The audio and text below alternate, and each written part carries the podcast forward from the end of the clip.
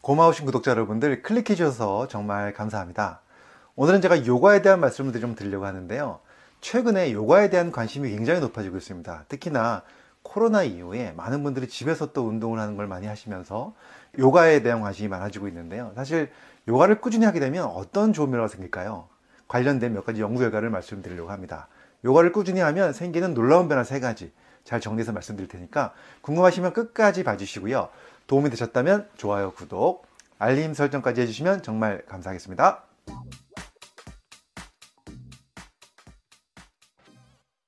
안녕하세요. 교육을 전공한 교육하는 의사, 가정의학과 전문의 이동환입니다.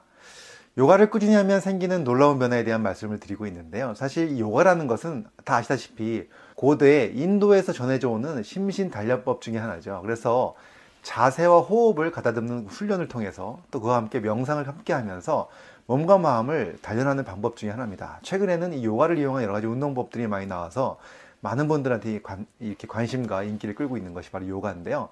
요가를 꾸준히 했을 때 좋은 점 몇 가지 연구 결과를 보면 첫 번째가 바로 뭐냐면요. 갱년기 증상을 완화한다고 되어 있습니다. 사실 젊은 분들도 요가를 많이 하지만 갱년기, 중년이 넘어가면서 갱년기가 되면 요가가 굉장히 큰 도움을 줄 수 있다는 겁니다. 특히 여성 갱년기인 경우에 증상이 많이 있죠. 뭐 얼굴이 확, 화끈하게 달아오르는 뭐 안면 홍조라든가 또는 땀이 나는 발한 같은 증상들이 있는데요. 연구 결과를 보니까요. 독일에서 1306명의 폐경기 여성을 대상으로 실험을 해봤더니 요가를 한 그룹에서 확실하게 이런 안면 홍조라든가 발한 같은 이러한 갱년기 증상이 완화가 됐다는 것이 밝혀졌고요. 또 그뿐 아니라 요실금 증상도 좋아진다는 겁니다. 미국 캘리포니아 대학의 연구 결과를 보니까 노년 여성을 대상으로 해서 요가를 꾸준하게 시켰더니 요실금 증상이 자그마치 75%까지 감소한 것을 확인할 수가 있었습니다. 또 여성 갱년기뿐만이 아니라 남성 갱년기에도 도움이 된다고 알려져 있는데요. 전립선 기능에 도움이 되고 그 외에도 성기능 향상에도 도움이 된다고 알려져 있습니다. 자, 그 이유에 대해서 전문가들이 이렇게 얘기합니다.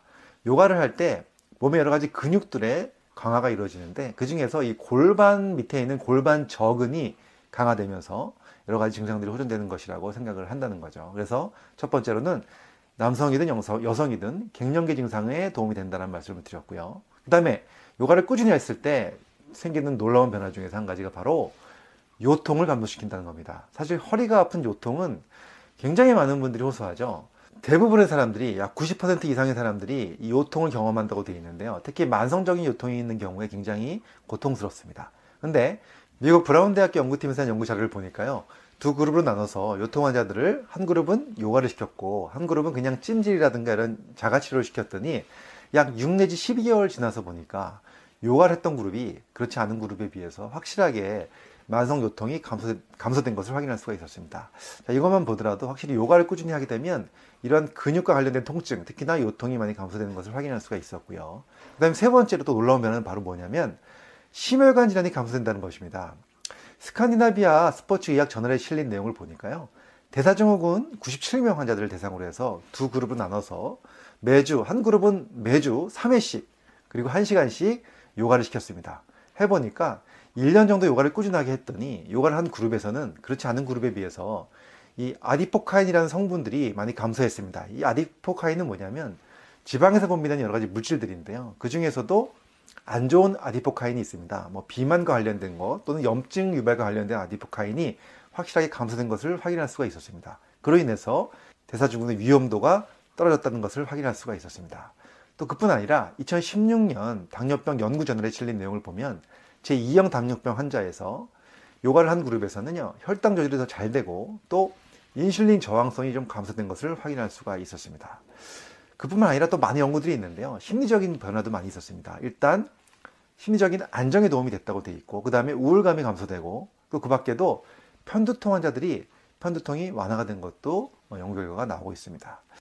자 오늘은 제가 이렇게 요가에 대한 말씀을 드리면서 최근에 굉장히 많은 분들이 요가에 대한 관심을 가지고 있는데 요가를 꾸준히 했을 때 여러 가지 우리 몸에 좋은 변화들이 생긴다는 말씀을 드렸습니다.